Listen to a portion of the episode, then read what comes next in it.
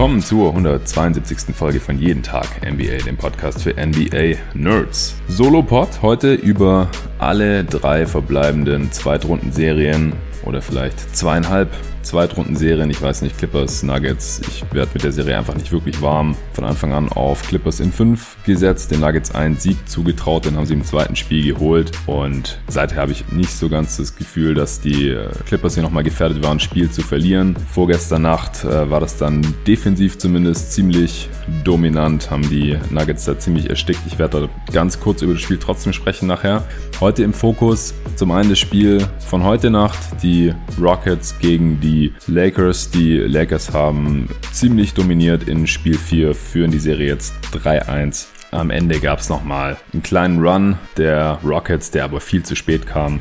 Deswegen sieht das Endergebnis 110 zu 100 ein bisschen knapper aus, als das Spiel letztendlich eigentlich war. Die Lakers waren über weite Strecken mit ca. 20 Punkten vorne. Und dann muss ich natürlich noch über ein legendäres Spiel 6 zwischen den Boston Celtics und Toronto Raptors sprechen. Jetzt schon eine legendäre Serie, so viele knappe Spiele und die Serie geht es auch völlig verdient in ein Spiel 7. Heute Nacht schon. Ich werde nochmal drüber sprechen, was in Spiel 6 genau passiert ist. Double Overtime Thriller mit am Ende dem besseren Ende für die Raptors, die sich in Spiel 7 retten. Und worauf heute Nacht zu achten ist, dann in Spiel 7. Sorry noch an alle für die, die es nicht mitbekommen haben auf Twitter, dass ich äh, gestern Morgen spontan doch nicht aufnehmen konnte. Ich hatte dann überlegt, noch abends einen Pod über die beiden Spiele aufzunehmen. Und dann habe ich gedacht, ja, jetzt äh, schaue ich demnächst schon Lakers Rockets und dann kann ich doch einfach einen Pod machen über alle drei Serien. Morgen früh gibt's auf jeden Fall einen Pod zu Spiel 7 zwischen Raptors und Celtics und Spiel 5 zwischen den Nuggets und Clippers. Erst noch ein kleiner Nachtrag zu der Trennung der Oklahoma City Thunder von Coach Billy Donovan. Der werte Kollege Sven Scherer hat mich nach äh, Veröffentlichung des letzten Pods darauf aufmerksam gemacht, dass es vielerorts wohl heißt, dass äh, Coach Donovan selber gehen wollte und jetzt kein Rebuild mitmachen wollte. Ja, ist halt die Frage, wie viel ist da wirklich dran an so einer, ja, an so einer Trennung im Einvernehmen? Also wollen die Thunder hier nicht vielleicht äh, Coach Donovan helfen, dass sein Image ein bisschen aufrechterhalten bleibt, indem sie dann halt äh, zustimmen und sagen, ja, der wollte selber gehen, als dass sie sagen, wir hatten jetzt kein Interesse mehr, ihn zu halten. Weiß man letztendlich nicht. Kann natürlich auch sein, dass er jetzt gesagt hat, als gestandener Coach, ne, ich will mir jetzt hier kein Rebuild geben. Dann schaue ich lieber, ob ich bei einem anderen NBA-Team, das ein bisschen vielversprechender aussieht, jetzt Headcoach werden kann. Gibt ja zurzeit einige Vakanzen noch. Oder geht er zurück ans College, wo er auch schon sehr erfolgreich war und Championships gewonnen hat mit den Florida Gators damals mit Al Horford, Joakim Noah und so. Ansonsten gibt's noch ein paar News, die uns alle betreffen, egal äh, welcher Franchise man jetzt Fan ist oder so, denn es geht um den Spielplan für die nächste Saison beziehungsweise auch die Offseason. Bis jetzt war ja der Plan, die NBA Finals gehen ja bis spätestens Mitte Oktober, dass dann direkt im Anschluss die NBA Draft endlich stattfindet. Die wurde ja schon von Juni in den Oktober verlegt, natürlich nach das Ende der Playoffs was ja nur sinnvoll ist. Jetzt wurde dieser Termin aber erstmal einen ganzen Monat nach hinten verschoben und zwar auf den 18. November. Das heißt zwischen Oktober, Mitte Oktober oder Anfang Oktober, wenn es kurze Finals werden sollten, könnte ja auch sein, haben wir erstmal vier, fünf, sechs Wochen gar nichts in der NBA. Also selbst bei einer normalen Saison ist die Draft ja normalerweise direkt eine Woche oder fünf Tage, manchmal glaube ich sogar nur nach den Finals. Das ist immer schon ziemlich eng, war auch immer relativ knapp oder letztes Jahr war das ziemlich knapp, dann hier noch die Draft-Coverage reinzuquetschen und Offseason ein bisschen zu previewen, Free Agency zu previewen. Dafür bleibt dieses Jahr dann ordentlich Zeit. Dafür ist dann aber halt auch Ende November dann offensichtlich die Offseason, denn die Free Agency wird dann nicht lange nach der Draft losgehen. Das wirft jetzt schon wieder meine ganzen Planungen durcheinander. Ich hatte jetzt schon damit geplant, dass eben Mitte bis Ende Oktober Offseason sein wird, Offseason Coverage auch sein wird hier bei jeden Tag NBA, wie letztes Jahr die Draft und dann auch die Free Agency täglich gecovert wird. Alle Deals, Trades, Signings und so weiter hier sofort immer bespro besprochen und analysiert werden und dann, dass ich dann eben im äh, November mich äh, auf ein paar andere Sachen fokussieren kann, dass es dann der eigentliche NBA August ist. Äh, das hatte ich ja ganz ursprünglich mal geplant gehabt, Anfang des Jahres, da wollte ich in Urlaub gehen, da hatte ich jetzt einen Haufen Sachen geplant, die ich jetzt noch so halbwegs umsetzen konnte, deswegen gab es ja hier im August auch äh, nur so wenige Folgen. Also dieses Jahr ist einfach alles anders als sonst, alles ziemlich crazy und sauschwer zu planen. Denn wie gesagt, jetzt ist auf einmal Ende November wahrscheinlich die Hochphase der Offseason in der NBA dieses Jahr. Und dann ist halt noch die große Frage, wann geht's überhaupt weiter? Wann gibt's den Tip-Off der NBA-Saison 2020-21. Ursprünglich hieß es mal vielleicht schon 1. Dezember. Da habe ich nie so wirklich dran geglaubt. Dann hieß es äh, wahrscheinlich Weihnachten. Jetzt heißt es frühestens Weihnachten, gerade aus Ligakreisen. Vielleicht aber auch MLK Day, der im Januar ist. Vielleicht aber auch Februar, vielleicht auch erst März. Also das ist alles noch sehr, sehr, sehr wackelig und ich weiß wirklich nicht, wie ich hier gerade planen soll, äh, einen, einen täglichen NBA-Podcast aufzunehmen, wenn ich keine Ahnung habe, wann was überhaupt ist. Und solange ich das nicht hauptberuflich mache, ist das nur halb so wild. Andererseits würde ich es halt gerne auch mal wirklich regelmäßig durchziehen, aber dafür muss ich irgendwie planen können, denn ich muss, solange ich auch noch andere Sachen mache, das eben dann auch entsprechend planen und das ist halt gerade alles extrem schwierig. Ist ein bisschen frustrierend. Andererseits äh, gibt es weitaus größere Probleme gerade auch in der Welt außerhalb unserer NBA-Bubble. Von daher will ich mich jetzt nicht allzu schwer, allzu sehr darüber beschweren. Wollte es nur jetzt an euch Hörer hier mal weitergeben, dass sich da schon wieder einiges getan hat. Noch relevant für diese NBA Playoffs äh, waren noch Neuigkeiten der letzten Tage und zwar, ich hatte es äh, im letzten Pod mit Nico, hatten wir es auch erwähnt, dass Daniel House nicht gespielt hat. Damals wussten wir noch nicht genau warum. Mittlerweile sickert da so einiges durch, dass er von der Liga suspendiert wurde oder in Quarantäne ist, da er Kontakt hatte mit einer Dame, die äh, wohl zum Personal gehört in Orlando in der NBA-Bubble, Gerüchten zufolge zum Personal, die für die Covid-Tests zuständig sind. Und nun wurde, wurden die beiden anscheinend irgendwie dabei gesehen oder erwischt, wie sie sich getroffen haben oder miteinander zugange waren. Anscheinend war noch Tyson Chandler dabei, der jetzt anscheinend auch suspendiert ist, aber das fällt keinem auf, weil er also sowieso nicht in der Rotation ist, nicht in der Rotation der Rockets ist. Was jetzt ein bisschen verwirrend ist, äh, einigen Berichten zufolge gibt es noch einen dritten Mystery Player, der da auch mit involviert gewesen sein soll, bei was auch immer, man weiß es nicht so genau. Und warum der jetzt nicht suspendiert ist, kann man halt auch nur mutmaßen. Es gibt Gerüchte, dass es James Harden dann sein soll oder, oder angeblich liegt es da nahe, ähm, dass er dann halt auch nicht suspendiert wird, weil dann äh, würde die NBA sich ja da die eigene Serie gegen die Lakers Lakers äh, zerschießen, würde sich ja dann keiner mehr angucken oder die wäre dann halt noch klarer, als sie jetzt sowieso schon ist. Ich weiß nicht, was ich davon halten soll. Äh, kann sein, dass es so oder so ähnlich passiert ist. Unterm Strich wissen wir jetzt nur, dass Daniel House nicht gespielt hat heute Nacht und im vorletzten Spiel und dass es den Rockets zwar geschadet hat, aber für mich hat es jetzt heute Nacht ja auch nicht den Unterschied ausgemacht. Äh, Covington hat wieder gespielt, nachdem das auch kurze Zeit fraglich war, nachdem er da ja mit Anthony Davis zusammengerauscht war im letzten Spiel. Und auch Ibaka hat gegen die Celtics gespielt in Spiel 6 und wird bestimmt auch in Spiel 7 spielen. Das war auch unklar gewesen. Kommen wir doch äh, zur Analyse von Lakers gegen Rockets. Wie gesagt, 110 zu 100 ist es ausgegangen. Das erste Viertel war noch einigermaßen knapp, 26 zu 22. Aber danach konnten die Lakers eigentlich kontinuierlich ihren Vorsprung ausbauen, der sich dann über große Strecken des Spiels, wie gesagt, so um die 20 Punkte befunden hat. Es gibt ein paar Punkte, auf die ich achten wollte, die ich jetzt ein bisschen besprechen möchte. Und zwar habe ich mich gefragt, natürlich kann Rondo an seine Leistung aus den letzten beiden Spielen anknüpfen.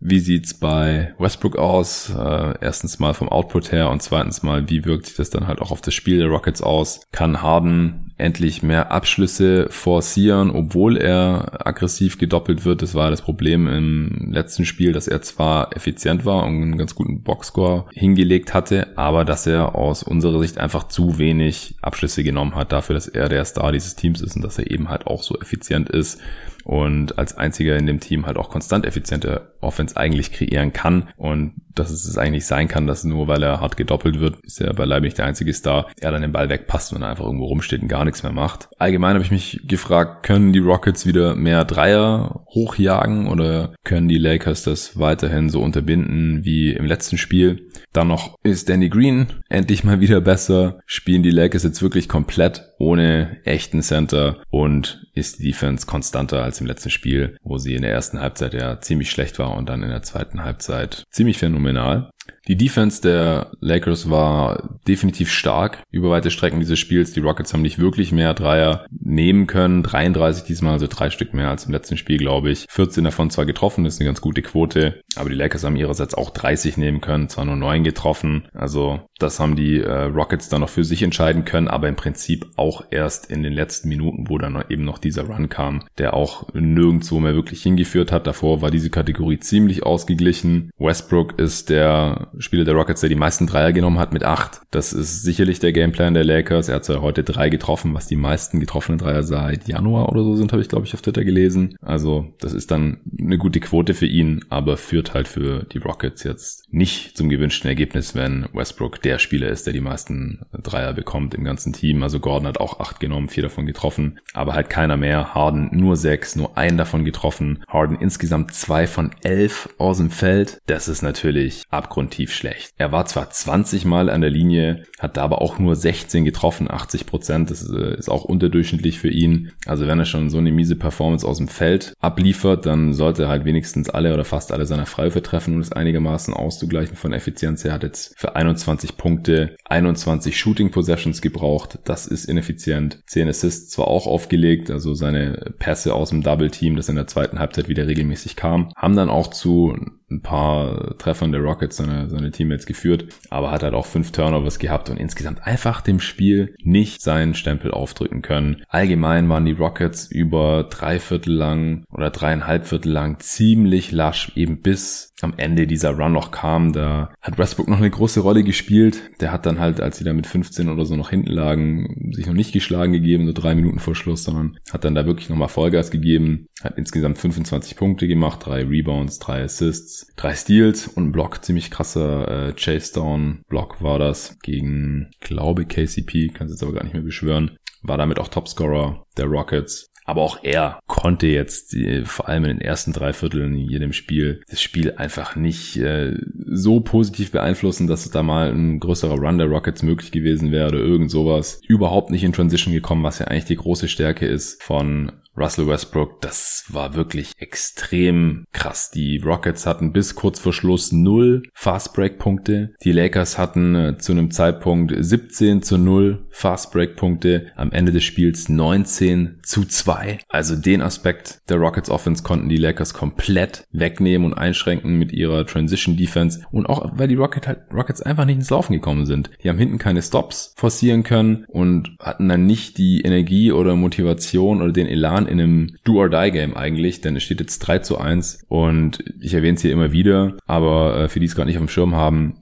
bei einem Serienstand von 1 zu 3 kommen 95% aller Teams nicht mehr zurück und gewinnen die Serie. Das ist schon fast gleichbedeutend mit einer Niederlage in der Serie. Es gab zwölf NBA-Teams in der NBA-Geschichte, die nochmal von einem 1 zu 3 zurückgekommen sind. 95% aller Teams haben das nicht geschafft. Von daher war das heute ein Must-Win-Game und die Rockets hatten es einfach nicht. Nicht ins Transition gekommen. Second Chance Points auch überhaupt nicht. Es ist nicht die Stärke der Rockets, irgendwie die offensiven Boards zu crashen oder allgemein das Rebounding natürlich nicht. Die Lakers hatten doppelt so viele Rebounds wie die Rockets. 52 zu 26, aber auch 12 12 zu 1 Offensiv-Rebounds. Die Rockets hatten einen Offensiv-Rebound, den haben sie auch erst ganz am Ende geholt. Die hatten auch über weite Strecken 15 zu 0 Second Chance Points. Am Ende waren es 17 zu 3 Second Chance Points, also Punkte nach dem Offensiv-Rebound. Und dieser eine Offensiv-Rebound ist auch ein All-Time Low in der NBA-Geschichte für ein Playoff-Spiel dass ein Team nur einen Offensiv-Rebound holt. Das ist das wenigste. Rockets sind auch überhaupt nicht in die Zone gekommen, also wenn, dann wurden sie halt gefault. Wie gesagt, standen 39 Mal in der Linie, 30 Mal getroffen, 77 Prozent. Das ist eine durchschnittliche Quote. Wie gesagt, um dann die ganzen anderen offensiven Aspekte des Games auszugleichen, wo sie viel schlechter waren als die Lakers, da hätten sie da quasi alles treffen müssen. Daher folgerichtig auch nur 24 Points in the Paint, die Lakers mit 62, beinahe dreimal so viele. Also die Rockets wirklich in vielen Aspekten der Offense den äh, Lakers deutlich unterlegen oder von der Lakers Defense eben auch deutlich eingeschränkt. Eine skurrile Statistik, die ich noch auf Twitter gesehen hatte dazu, ist, dass die Rockets auch das erste Team seit mindestens 1997, seit es eben getrackt wird, das erste Team sind in einem Playoff-Spiel, die nach drei Vierteln weder einen Fastbreak-Punkt noch einen Second Chance Point hatten. Und das fasste mich einfach ganz gut zusammen. Sie haben einfach nicht mit der nötigen Energie gespielt, damit man mal einen Fastbreak-Punkt oder einen Second Second Chance Point bekommt heute. Und es spiegelt sich eben in diesen Zahlen auch wieder. Rondo war wieder gut. 11 Punkte, 10 Rebounds, drei offensiv davon. Also hat auch wirklich die Boards gecrashed, auch deutlich mehr als die Rockets als Team. Acht Assists auch, gute Defense wieder gespielt, zwei Steals auch, gute Quoten, einen seiner beiden Dreier getroffen. Ja, kann man sich weiterhin wirklich nicht beschweren. Bester Laker war heute Anthony Davis, würde ich behaupten. 29 Punkte, 12 Rebounds, 5 Assists, zwei Blocks. Ziemlich dominant aufgetreten, auch mal endlich alle seine Freiwürfe getroffen, alle neun. LeBron war auch nicht zu verachten, hat es heute jetzt im Scoring nicht so forciert, beziehungsweise sind die Würfe auch nicht so gefallen. Keinen seiner fünf Dreier getroffen. Sieben von 17 aus dem Feld, zwei von drei von der Linie. Haben wir schon effizienter von ihm gesehen für 16 Punkte. Aber 15 Rebounds, 9 Assists bei vier Turnovers ist schon ganz ordentlich und es war auch einfach nicht nötig, dass er jetzt heute hier wieder eine Performance raushaut, wie in der ersten Halbzeit in, im letzten Spiel zum Beispiel, wo er die 29 Punkte nach zwei Vierteln schon hatte. Morris durfte heute das komplette Game starten, schon von Anfang an. Und es hat auch weder Dwight Howard noch JaVale McGee äh, eine einzige Sekunde Spielzeit gesehen. Morris quasi als äh, Small Ball Big äh, neben Anthony Davis, also nominell war Morris sogar der Center, weil Davis ja nicht Center spielen möchte, obwohl das de facto halt eigentlich dann ist. Morris ein von vier von Downtown. Nicht weiter verwunderlich. Das hatten Nico und ich ja auch nach seiner exzellenten Performance, Shooting-Performance im vorletzten Spiel, als er vier von sechs von drei getroffen hatte, prognostiziert, dass das erstmal nicht mehr passieren wird. Im letzten war, glaube ich, 0 von 4, jetzt 1 von 4. Und damit ist seine Quote hier auch wieder die letzten drei Spiele da angekommen, wo man sie wahrscheinlich eher vermuten würde. Vier Punkte, vier, äh, neun Punkte, vier Rebounds. Und Danny Green, wollte ich auch darauf achten, ist heute mal ein bisschen aufgewacht. Zehn Punkte, vier Rebounds, davon drei offensiv. Auch der hat die offensiven Bretter da gecrashed als Guard. Die Rockets äh, regelrecht terrorisiert, zwei seiner fünf Dreier getroffen. Das ist vollkommen okay. Also ein Lebenszeichen von Danny Green, nachdem er im letzten Spiel extrem unsichtbar gewesen war. Ja, Anthony Davis wurde teilweise wieder gefrontet von PJ Tucker, hat sich dann äh, wieder nach hinten gespinnt und wieder die perfekten Lobs von Rondo bekommen, den äh, J.R. Smith oder Dion Waiters Spot in der Rotation, den hat heute keiner von den beiden bekommen, sondern THT, der Rookie Talon Horton Tucker, Second Round Pick, durfte heute sieben Minuten ran und hat seine Sache ganz gut gemacht. Fünf Punkte, zwei Rebounds, ein Dreier getroffen. Das andere war äh, ein Drive, den er erfolgreich finishen konnte gegen James Harden, glaube ich. Zwei Steals auch geholt. Also hat es besser gemacht als äh, die Wets, die in den letzten Spielen immer da mal reingeschmissen wurden für ein paar Minuten und da nicht besonders überzeugend waren. J.R. Smith und Dion Waiters. Also Vogel sucht hier anscheinend noch nach seinem neunten Mann in der Playoff-Rotation. Ich denke, später in den Playoffs wird er den dann nicht mehr einsetzen, aber jetzt hier in dieser Serie, da will er jetzt anscheinend noch keinen seiner Stars über 40 Minuten spielen lassen. Davis ist knapp drunter, LeBron ist bei 34 Minuten jetzt heute, Danny Green 25, Keith 23, KCP 30, Rondo 28, Kuzma 22. Also da geht schon auch noch mal was, kann man die Minuten noch ein bisschen hochschrauben. Alex Caruso auch mit 30 Minuten 16 Punkte ist, glaube ich, ein Career High von ihm, wenn ich es richtig gesehen habe vorhin. Der hat auch stark gespielt, vor allem im Zusammenspiel mit LeBron nach äh, Assists von äh, LeBron mehrmals gepunktet, zwei seiner fünf Dreier getroffen. Rondo hat auch im dritten Viertel mehrere Pull-Up-Jumper hintereinander reingehauen. Also der ist selbstbewusst gerade und wenn er die Würfe dann selbstbewusst nimmt und dann eben auch trifft und von der Defense nicht komplett ignoriert werden kann, wie das halt sonst oft der Fall war in den letzten Jahren, dann äh, ist er in der Offense halt auch ein Plusspieler noch mit seinem Passing und wenn er sich in Defense auch noch weiterhin reinhängt, dann ist er ein wertvoller Spieler in dieser Rotation. Gar keine Frage. Ja, die Lakers hatten, wie gesagt, schon so mit 20 Punkten ungefähr geführt im vierten Viertel. Dann haben die Rockets noch einen 17 zu 2 Run hingelegt. Die Lakers hatten da schon ein bisschen entspannt, ein bisschen nachgelassen, ein paar flapsige Turnovers gehabt und die Rockets haben dann ein paar Dreier getroffen, Freiwürfe gezogen, einfache Punkte gemacht, sind dann nochmal auf 100 zu 105 rangekommen aber beim Stand von 108 zu 135 Sekunden vor Schluss äh, hat Rondo seinen Fastbreak gelaufen und hat dann noch einen ziemlich riskanten Pass übers Brett Alley Oop auf LeBron, der Trailer war und von hinten eingeflogen kam, gespielt. LeBron hat das Ding irgendwie noch erwischt und reingeslammt und dann war es eben 110 zu 100 mit noch 24 Sekunden zu spielen, 10 Punkte vor, war das Ding dann endgültig gegessen. Ich würde sagen, das war das Highlight des Spiels. Jeff Green hatte noch einen netten Dank über Kyle Kuzma, so aus dem Post-Up. Ist er mit rechts hochgegangen. Man dachte, der macht jetzt so einen gechillten Babyhook oder so. Nee, er hat das Ding dann einfach ziemlich hart reingeslammt über Kuzma, der dumm geguckt hat. Das war noch ganz nett. Jeff Green hatte auch ein ganz gutes Spiel. Neun Punkte gemacht heute, sieben Rebounds. Rivers hatte 14 von der Bank. McLemore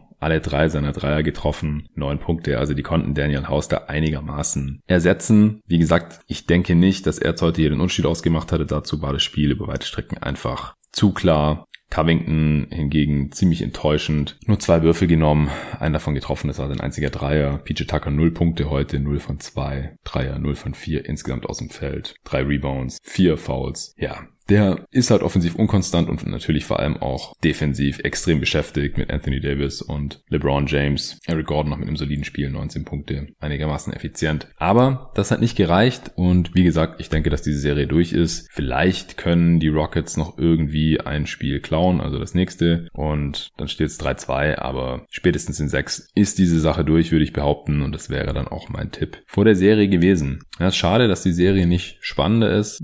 Gerade nach Spiel 1 sah es ja so aus oder die Serie hätte schon das Potenzial gehabt, aber ich denke halt, wenn die Lakers einigermaßen ihr Potenzial ausschöpfen, gerade auch defensiv, dann ist es hier für die Rockets einfach zu schwer. Ich denke, Russ kann einfach nicht wirklich übernehmen vom Skillset her. Harden anscheinend auch nicht. Da kann ich es mir schon schwerer äh, erklären. Klar, die Defense gegen ihn ist gut, aber in der Regular Season bekommt das ja auch immer wieder hin, gegen jedwede Defense seine 50 rauszuhauen und das haben wir jetzt halt hier in den Playoffs bisher noch gar nicht gesehen. Das wäre halt einfach mal nötig gegen die Lakers, um halt mal sein Team auch zum Sieg zu tragen. Und das vermag er halt offensichtlich einfach nicht. Das ist sehr schade. Noch hat er die Chance, äh, mich und alle anderen vom Gegenteil zu beweisen im, im nächsten Spiel. Aber so wirklich dran glauben, tue ich mittlerweile nicht mehr. Daher denke ich, dass die Serie wahrscheinlich dann Samstagnacht zu Ende sein dürfte. Ob ich dann nach dem Spiel einen Pod aufnehme dazu, weiß ich noch nicht. Vielleicht wird Samstag dann die nächste Nacht, in der ich keinen Pod aufnehme. Freitagmorgen kommt, wie gesagt, auf jeden Fall einer nach Spiel 7 und auch eben nach dem Spiel Nuggets gegen gegen Clippers. Das kommt zum ersten Mal zuerst heute Abend, äh, damit das Spiel 7 dann eben zur Primetime in den Staaten läuft um 3 Uhr unserer Zeit. Da haben sie hier die Slots mal äh, vertauscht. Normalerweise kommt ja die East Coast Serie oder Eastern Conference Serie zuerst und dann die Western Conference Serie.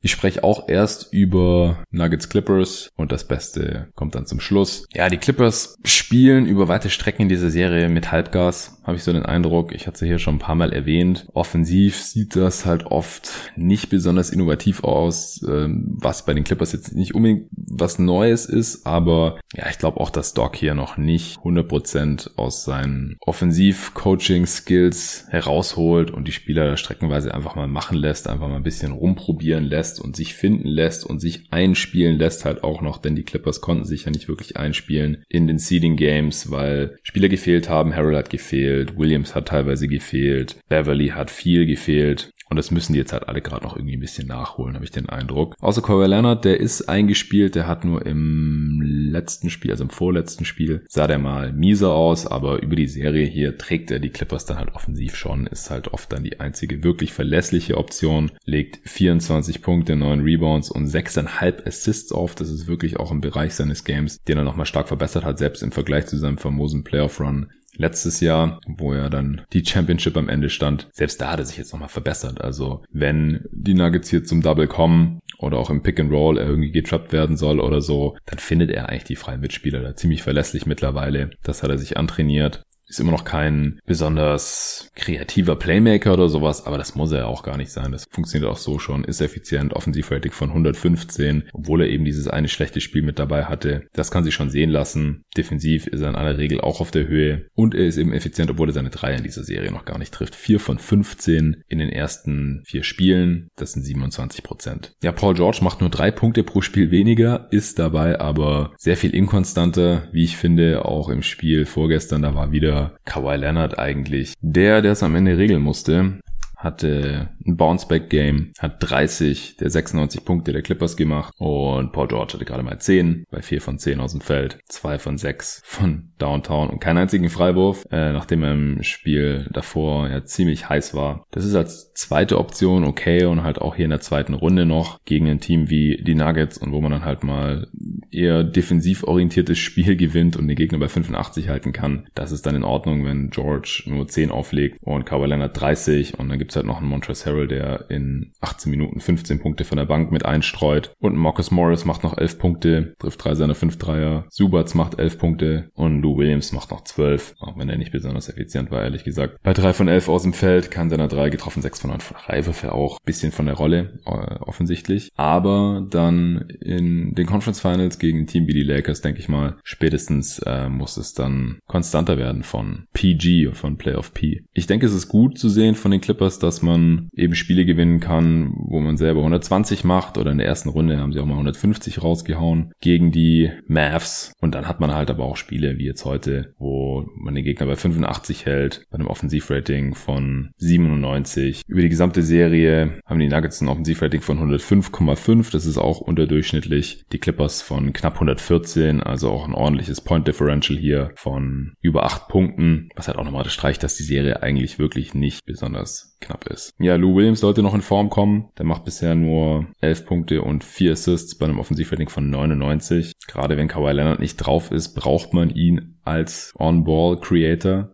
Harrell ist nach seiner langen Abwesenheit immer noch nicht ganz auf der Höhe. Konditionell habe ich den Eindruck. Mittlerweile aber immerhin wieder effizient unterwegs, macht 13 Punkte im Schnitt bei einem Offensivrating von 126. Das ist mehr als in Ordnung. Ja, und auf Seiten der Nuggets, äh, Jokic spielt über weite Strecken ziemlich famos, hat auch schon wieder absolut lächerliche Pässe gespielt in dieser Serie wirklich unglaublich. Äh, Touch Passes, Backdoor Passes, irgendwelche Bounce Passes, Full Court, Outlet Pässe, alles schon dabei gewesen wieder. Liegt 25 Punkte, 11 Rebounds und 5 Assists im Schnitt auf trifft auch ziemlich effizient. True Shooting von 59% kann sich sehen lassen. Trotzdem eine Offensivrating von 105, was ziemlich unterdurchschnittlich ist. Warum? Er schmeißt einfach fast jeden vierten Angriff den Ball weg. Turnover Percentage von 17%. Es läuft natürlich auch extrem viel über ihn. Und die Clippers haben einfach, die können eine gute Defense spielen, auch wenn sie es nicht immer machen. Subats ist ein ordentlicher Defender gegen ihn. Das ist jetzt kein Rudy Gobert. Aber ab und zu switcht ja auch mal Kawhi Leonard gegen ihn. Und dann gibt's eben Defender, die die langen Arme oder großen Hände da in den Pass Passwegen haben können oder Jokic eben doublen können, aggressiv und da Turnovers forcieren können. Und ansonsten bekommt er halt auch nicht wirklich offensive Entlastung. Also Murray, nachdem er da in der ersten Runde gegen die Jazz öfters mal explodiert ist, offensiv hat jetzt über die letzten vier Spiele mittlerweile oder fünf Spiele wirklich nicht mehr so gut getroffen in der Serie. Jetzt macht er keine 18 Punkte pro Spiel mehr, zwar sieben Assists, aber Offensivrating von 101, trifft keine 40 Prozent aus dem Feld, keine 35 Prozent seiner Dreier mehr. Der ist auf jeden Fall deutlich abgekühlt und wird hier teilweise auch von Kawhi Leonard verteidigt in der Serie, was natürlich nochmal eine ganz andere Hausnummer ist als jeder Defender der Utah Jazz. Machen wir uns nichts vor. Michael Potter Jr. ist tatsächlich der drittbeste Scorer, also macht die drittmeisten Punkte bei den Nuggets, 12,3, 7 Rebounds auch im Schnitt. Kommt zwar in dieser Serie jetzt nur noch von der Bank, Gary Harris ist da ins, äh, in die Starting Five gerutscht. MPJ ist dabei auch einigermaßen effizient, 108 Offensivrating, hat sich jetzt auch nach dem letzten Spiel beschwert, wenig zurückhaltend in der Postgame Press Conference. Er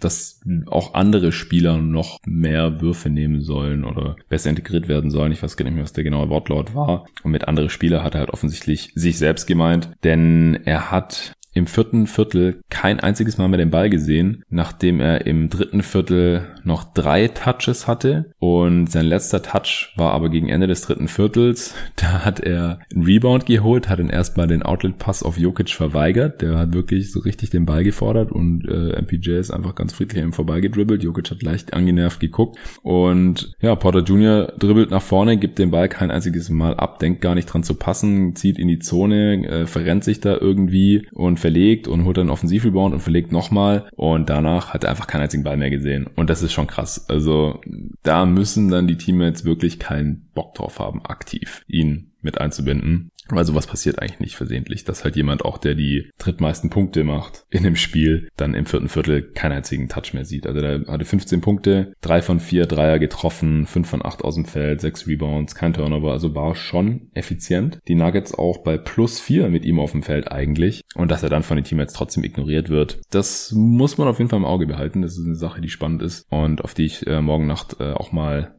achten werde, definitiv. Murray im letzten Spiel, ja, 18 Punkte aus 17 Shooting Possessions, ne, das was ich gerade schon angesprochen hatte, einfach nicht mehr so super effizient. Vier Assists bei vier Turnovers. Jokic hat im Prinzip den Schnitt über die Serie hier auch in dem Spiel aufgelegt gehabt, 26, 11 und 6 Assists bei drei Turnovers. Und ansonsten ging offensiv halt viel. Also Harris ist noch ganz okay, trifft auch seinen Dreier jetzt hier in der Serie besser, als er die Dreier gegen die Jazz getroffen hat in den zwei Spielen. Das war katastrophal, aber auch sonst so in der letzten Regular Season getroffen hat. Ist natürlich kleine Sample Size, aber 8 von 19 sind 42 Prozent, das ist gut. Macht aber halt nur 9,5 Punkte pro Spiel. Ja, er ist kein Volumen-Shooter oder Scorer, leider. Und da gibt's nur noch Paul Millsap, der 10 Punkte im Schnitt macht.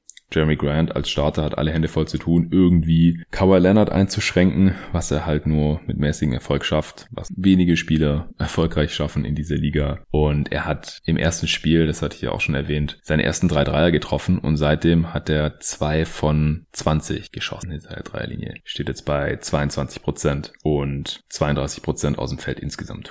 Puh. Ja, offensiv nicht seine Serie. Das ist ein Offensivrating von äh, 92. Ja, ich glaube, ich habe jetzt schon viel zu viel über diese Serie gesprochen dafür, dass sie eben so einseitig ist. Ja, die Clippers eben auch mit 38 Points in the Paint, Denver 22, ungefähr halb so viele. Von daher, ich gehe nicht davon aus, dass sich das im nächsten Spiel noch großartig ändern wird. Die Frage ist nur, wie stark verteidigen die Clippers und wie gut treffen sie selber am offensiven Ende. Also geht's dann eher 125 zu 105 aus oder eben 100 zu 80 oder sowas. Aber ich glaube nicht, dass diese Serie hier nochmal spannend wird. Und der echte, erste echte Test kommt dann für die Clippers wohl in den Conference Finals und höchstwahrscheinlich gegen die Lakers. Zu 95% sind die Clippers weiter, und zu 95% sind die Lakers weiter. Stand heute. So, kommen wir zum dritten Spiel, über das ich sprechen wollte. Und da habe ich mir sehr viele Notizen gemacht. Ich habe mir auch fast das gesamte Spiel zweimal angeschaut, also große Teile des Spiels ein zweites Mal angeschaut, vorhin nochmal. Das ist wirklich ja, Coaching, Taktik, Porno vom Feinsten. Ich will jetzt nicht allzu sehr auf die Access und Aus eingehen, einfach weil es auch ein bisschen schwer ist im Podcast zu beschreiben und ich glaube auch nicht so super spannend für alle Hörer ist, dazu zu hören in einem Podcast, wie äh, die Coaches hier jetzt im Detail immer verteidigen lassen und was dagegen dann offensiv gemacht wird und so. Ein großes Ding, was man wissen muss und worauf man auch achten kann, wenn man sich jetzt hier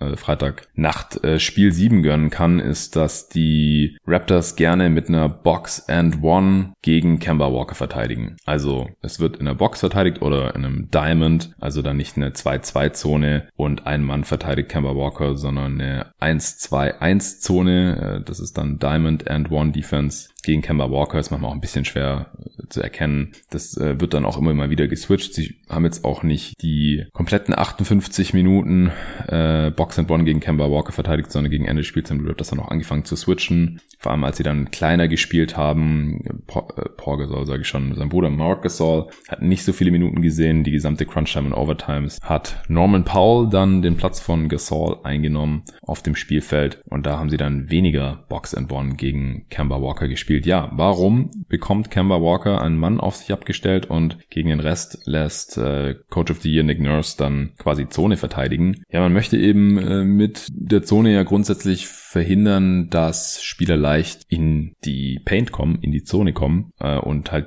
Drives zum Korb erschweren, einfach die Zone vollstellen. Klar, damit gibt man äh, ziemlich viele offene Eckendreier ab, was die Raptors ja sowieso auch schon viel machen und auch in dem Spiel viel gemacht haben. Vor allem am Anfang in der zweiten Halbzeit ist dann besser geworden, aber in den ersten nicht mal fünf Minuten haben die Raptors schon sieben Eckendreier abgegeben und die Celtics haben auch ein paar davon getroffen, deswegen war die Defense da nicht so effektiv. Kemba Walker. Das Ding ist halt, gegen eine Zonenverteidigung kann man leichter äh, Dreier bekommen, je nachdem, wie die halt aufgestellt ist an bestimmten Orten, jetzt in dem Fall eben in der Ecke. Und eventuell kann man halt auch äh, leichter Pull-Up-Jumper bekommen und das will man halt gegen Kemba Walker natürlich verhindern. Man möchte verhindern, dass der irgendwie äh, Richtung Zone kommt und dann da eben Help zieht und dass man dann eben freie Mitspieler hat. Und deswegen stellt man dann eben den vermeintlich besten Defender gegen ihn ab. Das ist in der Regel hier auf Red Van Vliet gewesen, aber die Raptors äh, switchen dann auch die One bei Box and One ganz gerne, so dass halt Kemba Walker möglichst nie offen ist. Das Resultat ist, dass Kemba Walker überhaupt nicht offensiv ins Spiel gefunden hat. Also insofern hat es funktioniert und man hat am Ende auch gewonnen, auch wenn es zwei Overtimes gebraucht hat und am Ende auch nur mit drei Punkten 125 zu 122. Deswegen kann man es eventuell als Erfolg verbuchen. Auf der anderen Seite, wie gesagt, gab es streckenweise viele offene Dreier für die Celtics. Und es sind dann eben andere Spieler in die Bresche gesprungen und haben gescored. Tatum und Brown haben zusammen 60 Punkte gemacht, waren nicht die, die effizientesten 60 Punkte aller Zeiten, aber sie haben sie gemacht, also Tatum 29 und Brown 31. Thais hat 18 Punkte gemacht, viele einfache Abschlüsse am Ring gehabt, Durchstecker, Dunks, Alley Oops, teilweise auch noch Offensiv-Rebounds gescored. Vier Offensiv-Rebounds hat er alleine gehabt. Auch Jalen Brown hatte vier Offensiv-Rebounds, auch so ein Nachteil von der Zone, ja, weil man eben keinen festen Mitspieler hat, hat man auch keinen festen Spieler, den man immer ausboxen muss. Und so gibt's eben auch leichte Offensiv-Rebounds. Auch Tatum hatte drei davon. Und die äh, Celtics hatten, vor allem in der ersten Halbzeit, haben die einen ganz großen Anteil ihrer Fehlwürfe wieder rebounden können. Im ersten Viertel fast jeden zweiten gereboundet. Zur Halbzeit hatten sie noch 40% Offensiv-Rebound-Rate ungefähr und am Ende des Spiels auch noch fast 30 Prozent, was Ligaspitze wäre, circa. Also auf dem Niveau haben die Boston Celtics, die ja selber sehr viel Small spielen und immer nur mit einem Big spielen. Das ist halt meistens Daniel Theiss in dem Spiel jetzt hier fast 48 Minuten und der jetzt selber auch kein riesen Big Man ist. Ja, worauf ich hinaus wollte, ursprünglich Kemba Walker wurde ziemlich eingeschränkt. Fünf Pünktchen, sieben Assists, drei Turnovers bei zwei von elf aus dem Feld, also nur elf Wurfversuche. Ist zu wenig, nur zwei Treffer auch. Übrigens gleiche Quote wie James Harden. Ja, auch eins von sechs von der Dreierlinie. Und Kemba Walker war kein einziges Mal der Freiwurflinie im Gegensatz zu James Harden. Er hatte halt nur das Glück oder hatte da auch seinen Anteil dran, dass eben seine Mitspieler dann entsprechend in die Bresche springen konnten. Marcus Smart hatte ein Triple-Double, 23 Punkte, 11 Rebounds und 10 Assists bei nur zwei Turnovers. 6 von 11 Dreier, die meisten Dreier in diesem Team getroffen, die meisten Dreier genommen, hatte Jalen Brown 13 Stück. Der war relativ viel frei an der Dreierlinie, aber nur vier Treffer leider, 31 Prozent. Für 31 Punkte, 16 Rebounds und Brown und Smart haben auch die Offense der Celtics vor allem in der ersten ersten Halbzeit zu großen Teilen getragen. Anfang des zweiten Viertels habe ich mir notiert gehabt, dass Jalen Brown 17 Punkte hatte und der Rest der Celtics hatte 16 Punkte insgesamt. Auch weil Jason Tatum einen katastrophalen Start hingelegt hatte. Im ersten Viertel hat er eins von sieben geschossen und auch nur drei seiner sechs Freiwürfe getroffen. Also der war wirklich off. Zur Halbzeit hatte Jalen Brown 21 Punkte. Kemba Walker zu dem Zeitpunkt 0. Also die defensiven Schemes der Raptors, die sind definitiv interessant und bestimmt auch nicht ganz einfach für die Celtics zu kontern, aber sie finden schon ihre Wege. Und die Frage, die dann auch äh, Nate Duncan und Danny Rue aufgenommen haben vom äh, Dunkdown Podcast, äh, die haben halt gefragt, wieso spielen die überhaupt Zonenverteidigung? Wieso wird nicht einfach Mann verteidigt? Und das finde ich eigentlich eine ganz interessante Frage. Also ich habe ja vorhin die Vorteile von der Zonenverteidigung erzählt, aber im Prinzip möchte man ja mit einer Zonenverteidigung, man spielt die ja, weil man davon ausgeht, dass man deutlich schlechtere Würfe forcieren kann als mit einer Mannverteidigung. Und ich bin mir gar nicht sicher, oder die sind sich auch nicht sicher, ob das hier halt wirklich dauerhaft gegeben ist. Weil wie gesagt, wenn man halt ständig irgendwelche Corner Threes abgibt und der Gegner die dann einigermaßen trifft, dann ist es halt keine effektive Defense gewesen. Und die Celtics haben in dem Spiel 19 ihrer 46 Dreier getroffen, also 46 Dreier genommen. Klar, war ein Double Overtime Spiel, aber das ist schon mal relativ viel und 19 davon getroffen sind 41 Prozent. Und die Raptors hatten nur eine Chance, das Spiel zu gewinnen, weil sie halt selber auch 19 von 47 Dreier getroffen haben. Und das hatten sie im Prinzip zwei Hotstreaks zu verdanken. Einmal in der zweiten Overtime, da komme ich nachher noch zu, und einmal im dritten Viertel, denn in der ersten Halbzeit, da lagen sie über weite Strecken hinten. Da hat die Defense nicht so richtig gegriffen und vorne haben sich viele auf der Dribble-Dreier nehmen müssen. Die waren zwar manchmal halbwegs frei, aber das sage ich auch schon die ganze Serie über. Das sind Dreier, die können fallen, müssen aber meiner Meinung nach nicht fallen. Und dann kann es eben auch offensiv schnell sehr, sehr eng werden, wenn Van Vliet 0 von 6 ballert, wie es bei ihm eben der Fall war in der ersten Halbzeit wenn Siakam mal wieder nichts trifft, eins von sieben aus dem Feld, dann äh, muss man zum einen sich an Kyle Lowry klammern, der ein richtig starkes Spiel hatte. 33 Punkte, 8 Rebounds, 6 Assists bei nur einem Turnover. Richtig starke Quoten auch. 6 von 10 Dreier geschossen. Und auf der anderen Seite haben die Raptors keinen einzig, äh, einen einzigen Turnover nur gehabt in der ersten Halbzeit. So konnten sie sich überhaupt nur im Spiel halten. Paul Gasol hatte nur sechs Minuten in der ersten Halbzeit gespielt. Matt Thomas hat viele seiner Minuten auch bekommen. Einfach damit man einen kleineren Spieler drin hat. Terrence Davis ist ja total aus der Rotation rausgefallen. Deswegen hat Nick Nurse äh, Matt Thomas für über sechs Minuten reingeschmissen. Der hat jetzt zwar auch nicht besonders viel produziert, aber hat zumindest gehasselt und war jetzt kein Loch an keinem Ende des Feldes. Gasol durfte dann aber die zweite Halbzeit noch starten und hat dann auch direkt mal zu, zum Dank seinen ersten Dreier dieser Serie versenkt. Und später im äh, dritten Viertel, eben als Teil dieses Runs, den ich gerade schon erzählt habe, als die Raptors auf einmal alles getroffen haben gefühlt, hat er auch noch einen zweiten reingenagelt. Aber eigentlicher Initiator dieses Runs war Fred Van Vliet gewesen. Der wurde zuerst mal bei einem Dreier von Smart unterlaufen, was ja immer sofort mit einem Flagrant Foul automatisch geahndet wird heutzutage, wenn man eben seine Füße in der Landing Zone vom Shooter platziert und das hat der Smart halt gemacht. Äh, deswegen hat Van Vliet drei Freiwürfe gehabt und hat dann noch einen Dreier reingeknallt und hat dann im folgenden Angriff nochmal einen Dreier reingeknallt. Also hat so effektiv neun Punkte in zwei Possessions gemacht, wenn man so möchte. Dann hat Gasol noch seinen Dreier reingehauen. Toronto hat zum ersten Mal geführt in diesem Spiel. Nach diesem 12 zu 2 Run war das dann im Endeffekt. Hat sechs der ersten sieben Dreier im dritten Viertel getroffen. Und ab da war es dann einfach nur noch ein Schlagabtausch. Anfang des vierten Viertels haben die Celtics vier Dreier in Folge reingehauen. Also es ging, ging wirklich hin und her. Und das eben trotz starker Defense. Es war einfach dann noch krasseres Shotmaking teilweise. Also auch Lowry hat krasse Dreier getroffen. Einen über Jason Tatum, einen über Jalen Brown, die ja deutlich größer und länger und athletischer als er sind, sind dann trotzdem nicht mehr rangekommen und er hat die gerade noch irgendwie rausgedrückt und eben reingenagelt. Lowry einfach unglaubliches Spiel mal wieder gehabt hier. Toronto ist dann die restliche Spielzeit über Small gegangen, eben mit Norman Powell, der noch einigermaßen fresh war und dann eben auch ein starkes Spiel noch gemacht hat. Der hat am Ende noch 23 Punkte gemacht, einfach weil er im Prinzip dann auch die Go-To-Option war in den beiden Overtimes in der Crunch-Time, weil er noch am freshsten war und eben ganz gut aufgelegt war. Fast alle Freiwürfe getroffen, 8 von 9, 3 seiner 6 Dreier, hat so nur 15 Shooting Possessions für seine 23 Punkte gebraucht. Also er war wirklich der X-Faktor in dem Spiel heute. Bei den Celtics haben ab dem vierten Viertel einfach die Starter das restliche Spiel durchgespielt. Also das wurde hier wirklich als absolutes Do-or-Die-Spiel schon behandelt. Ich bin auch gespannt, wie fit die Spieler sind jetzt nach nur 48 Stunden. Walker, Tatum und Brown haben alle über 50 Minuten gespielt. Teils hatte ich vorhin schon gesagt, fast 48, Smart auch fast 50.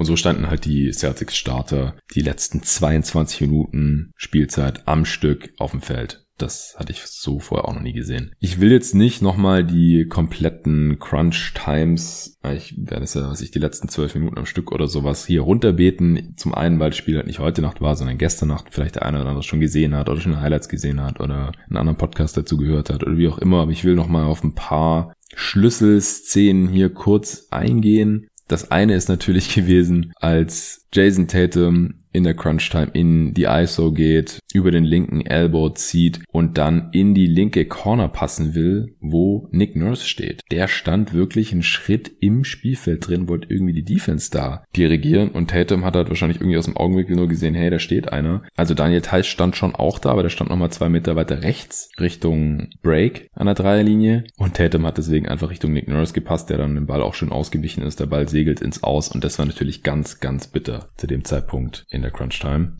Da gab es dann auf Twitter auch lauthalse Forderungen, dass Nick Nurse da irgendwie eine Strafe für bekommen muss, weil er sich halt einfach außerhalb der Coaching-Box, also der Zone, in der sich der Coach bewegen darf während des Spiels, während er coacht, rumstand. Und auf dem Spielfeld hat er sowieso gar nichts verloren, wenn er gerade an der Seite des Spielfelds einfach gespielt wird. In der wichtigsten Possession des Spiels vielleicht. Ja, auf der anderen Seite hat dann aber Siakam beim Stand von 98 zu 98, also erstmal haben sich die Raptors da irgendwie zu viel Zeit gelassen, die hätten eigentlich ein 2 for 1 äh, gehen können, wenn sie da den Ball gepusht hätten und früher abgeschlossen hätten, dann hätten sie halt auf jeden Fall noch, ja, sag mal, mindestens 30 Sekunden auf der Uhr gehabt und dann wäre klar gewesen, die Celtics, selbst wenn sie die 24 Sekunden komplett ausnutzen, ähm, müssen dann nochmal verteidigen und die Raptors haben dann nochmal eine Chance zu scoren. Ja, das haben sie erstmal nicht gemacht und dann ist äh, Siakam über links gegen Jalen Brown gezogen und äh, hat dann aber auch verlegt. Dann hatte Kemba Walker nochmal die Chance, ist gegen Brad Van Vliet und Jalen Brown in die Zone gezogen und wurde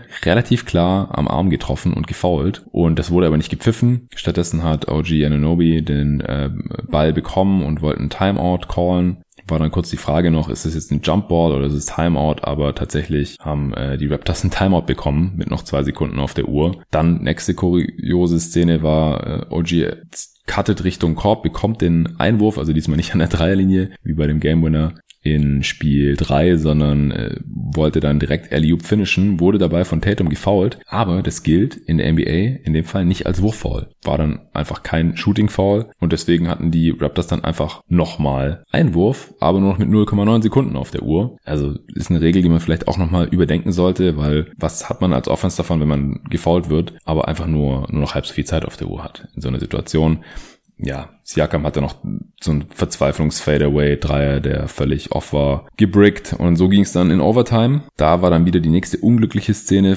für Jason Tatum, der nachdem er selber gefoult wurde beim Drive, nach seinen Arm so nach oben gerissen hat und dabei dann OG Ananobi am Kopf getroffen hat, wurde dann auch äh, nicht als flagrant gewertet, denn es war ja schon abgepfiffen, er hat schon sein Foul bekommen. Jason Tatum also zu seinem Vorteil. Aber nach dem Pfiff kam eben noch der Ellbogen raus und es gibt ein technisches Foul. War auch ungünstig und sah mir von ihm nicht nach Absicht aus. Ja, Walker hat dann äh, versucht, in der Overtime ein bisschen zu übernehmen, obwohl er ja zu dem Zeitpunkt, wie gesagt, eigentlich total aus dem Spiel genommen worden war und nicht viele Abschlüsse hatte und noch viel weniger Treffer hatte. Hat dann aber einen äh, Pull-Up-Jumper getroffen. Paul hat dann, wie auch schon erwähnt vorhin, äh, auch mehr, mehrmals gepunktet, einen Corner 3 reingehauen, hat Freiwürfe reingehauen. Wie gesagt, ich will das hier jetzt nicht nochmal alles im Detail runterbeten. Aber was ich dann auch wieder interessant war, Walker ist in der ISO. Zu dem Zeitpunkt wird nicht mehr Box and One verteidigt, sondern einfach Man. Und er bekommt ein Screen von, ich glaube es war Jason Tatum oder Daniel Tice. Jedenfalls äh, war OG Anunobi der Gegenspieler und der ist dann halt geswitcht auf Kemba Walker und ich verstehe nicht, wieso man da nicht einfach Kemba Walker one-on-one -on -one gegen Fred Van Vliet ziehen lässt. Van Vliet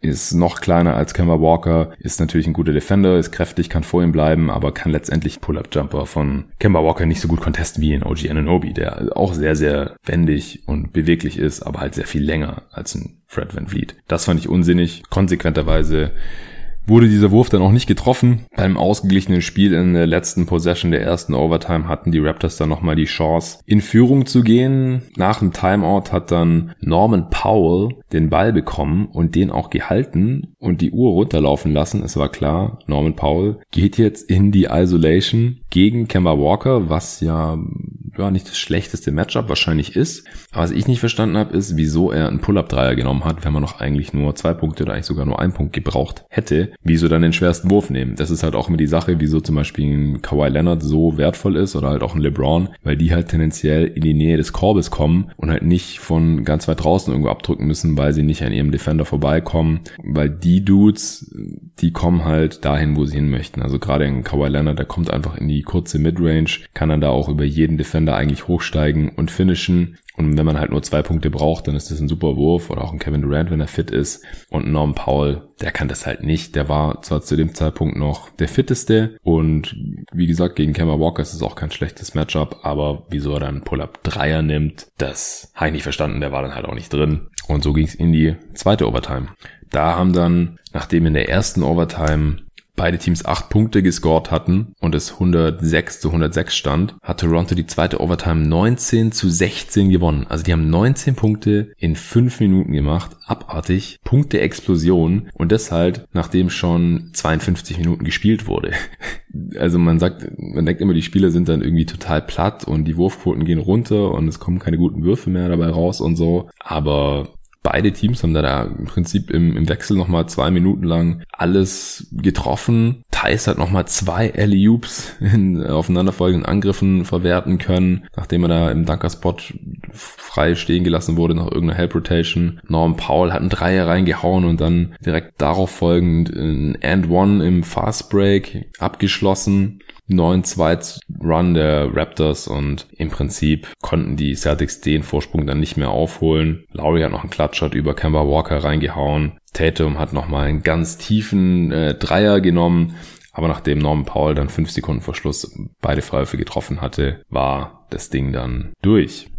Ja, Spieler des Spiels auf jeden Fall Kyle Lowry auf Seiten der Raptors, gar keine Frage, ganz klar der beste Spieler mit 33 Punkten, wie schon erwähnt. Die zweitmeisten hat Norm Powell gemacht. Für mich so der X-Faktor des Spiels. Van Vliet hat am Ende auch 21 Punkte, hat aber auch 24 Shooting Possessions dafür gebraucht. Nur 3 von 13 Dreier. Wie gesagt, hat 0 von 6 angefangen. Dann im dritten Viertel ist er ein bisschen heiß gelaufen. Hat in der zweiten Halbzeit dann 3 von 7 getroffen. Das ist ja okay. 9 Rebounds auch bei seiner Größe. 7 Assists. Siakam wieder enttäuschend eigentlich. Keinen seiner 5 Dreier. 2 von 4 Freiwürfe. 5 von 19 aus dem Feld für 12 Punkte. 8 Rebounds, 6 Assists zwar auch. Aber für mich bestätigt sich hier in dieser Serie bisher leider, dass Jakam halt noch nicht bereit ist, erste Option von einem Playoff-Team zu sein. Wenn sich Defenses auf ihn einstellen können, dann kann er es einfach noch nicht konstant irgendwie, kann er nicht konstant schlagen. Schon sehr viel besser als letztes Jahr, wo er teilweise komplett ignoriert wurde von der gegnerischen Defense gegen die Sixers oder so. Aber er legt jetzt halt in dieser Serie, in diesen sechs Spielen, zwar 15 Punkte, 7 Rebounds, 3 Assists auf, aber bei einem Offensivrating von 88, das ist abgrundtief schlecht, hat vier seiner 31 Dreier getroffen bisher. Also er nimmt halt auch viel zu viele Dreier. Würfe, die er nicht konstant treffen kann, meiner Meinung nach. Irgendwelche kopflosen Pull-Up-Jumper. 13% Dreierquote, das ist super mies. 72% Freiwurfquote reißt es auch nicht raus.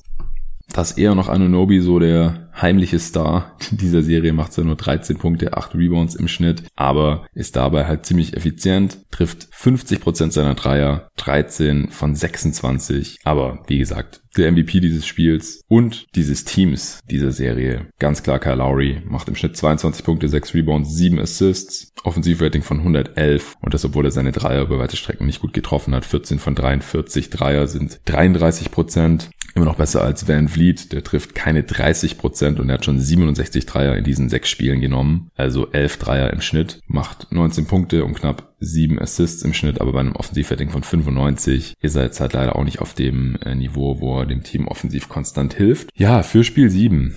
Also ich würde weiterhin auf die Celtics tippen. Ich kann mir vorstellen, dass Kemba Walker sich jetzt langsam ein bisschen besser auf die Box and One einstellen konnte, wenn das dann wieder gespielt wird. Das hat halt, wie gesagt, im letzten Spiel nicht konstant geklappt. Und am Ende haben die Raptors dann noch lieber Mannverteidigung und mit viel Switchen gespielt. Ich bin mal gespannt, wie da die Verteilung jetzt in Spiel 7 aussieht. Dann ist die Frage, treffen die Raptors ihre Dreier so gut wie im letzten Spiel, also mit 40 Prozent bei hohem Volumen oder eher so wie bisher über die gesamte Serie. Das ist nämlich nicht so gut mit nicht mal 33%. Prozent. Celtics über die Serie mit 35 Prozent. Ich denke, Tatum wird schon auf seine Zahlen kommen in Spiel 7. Die Frage ist nur, wie effizient ist er dabei? Der hatte auch schon sehr gute Spiele in dieser Serie und dann wieder weniger effiziente. Und wenn halt entweder Kemba Walker oder er konstant effiziente Offense kreieren können, dann haben die Celtics in der Regel schon gewonnen. Jalen Brown trifft jetzt über die Serie nur 30% seiner Dreier, nimmt aber sehr viele, genauso wie Smart. Die haben beide schon 50 Dreier in dieser Serie genommen. Smart trifft 43% davon, was sehr, sehr gut ist. Aber es schwankt halt auch sehr stark bei ihm von Spiel zu Spiel. Ist halt die Frage, was ist Spiel 7 jetzt für ein Game von ihm? Geht er da irgendwie 5 von 7 oder so? Ja, 5 von 9 oder 1 von 7? Ja? Das ist die Frage. Wie viel spielt Gasol oder spielen die Raptors eher klein? Ibaka ist bisher tatsächlich der effizienteste Scorer der Raptors in dieser Serie. Im Offensivrating von 113, auch weil er seine Dreier mit über 50 Prozent trifft. 14 von 27. Das wäre natürlich wichtig jetzt hier in so einem Spiel 7, gerade auch weil ja der andere Big Gasol in dieser Serie bis zum letzten Spiel noch gar nichts von Downtown getroffen hat. Der steht bei 2 von 14 Dreiern jetzt. Also es wird definitiv richtig spannend. Können die Celtics nochmal die, die Bretter so kontrollieren wie im letzten Spiel? Können die Raptors wieder so verhindern, dass sie Ballverluste begehen? Das äh, sah ja auch schon in, in, den ersten Spielen gegen die Celtics ganz, ganz mies aus. Da haben sie sich ganz oft den Ball klauen lassen und total verunsichern lassen und stressen lassen von der Defense der Celtics. Jetzt im letzten Spiel hatten sie das eigentlich ganz gut im Griff. Also vom Momentum her sind eigentlich die Raptors jetzt gerade favorisiert, weil sie jetzt halt auch drei der letzten fünf Spiele gewonnen haben. Nee, drei der letzten letzten vier. Ja, stand 2 zu 1. Aber ich würde hier trotzdem noch mit dem meiner Meinung nach leicht besseren Team gehen und würde hier weiterhin an einen Sieg der Celtics glauben. Ich bin super gespannt. Ich werde mir das Spiel reinziehen. Ich werde es morgen früh auch direkt für euch wieder hier analysieren. Wie gesagt, genauso wie Clippers gegen Nuggets. Und dann würde ich sagen, hören wir uns morgen wieder. Meldet euch gerne bei mir unter jeden Tag NBA überall zu finden auf Twitter, wo ich dieser Tage auch viel diskutiere und äh, auch gerne mal live tweete, während ich die Spiele live schaue.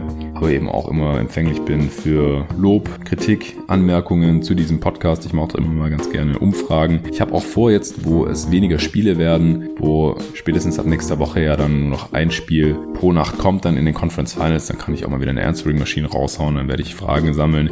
Wenn ihr jetzt schon Fragen habt, könnt ihr mir auch gerne schon mal schicken, zum Beispiel unter jedentagmba.gmail.com per E-Mail oder eben ihr findet mich unter jeden Tag MBA auf Twitter, Instagram oder Facebook. Vielen Dank dafür und bis zum nächsten Mal.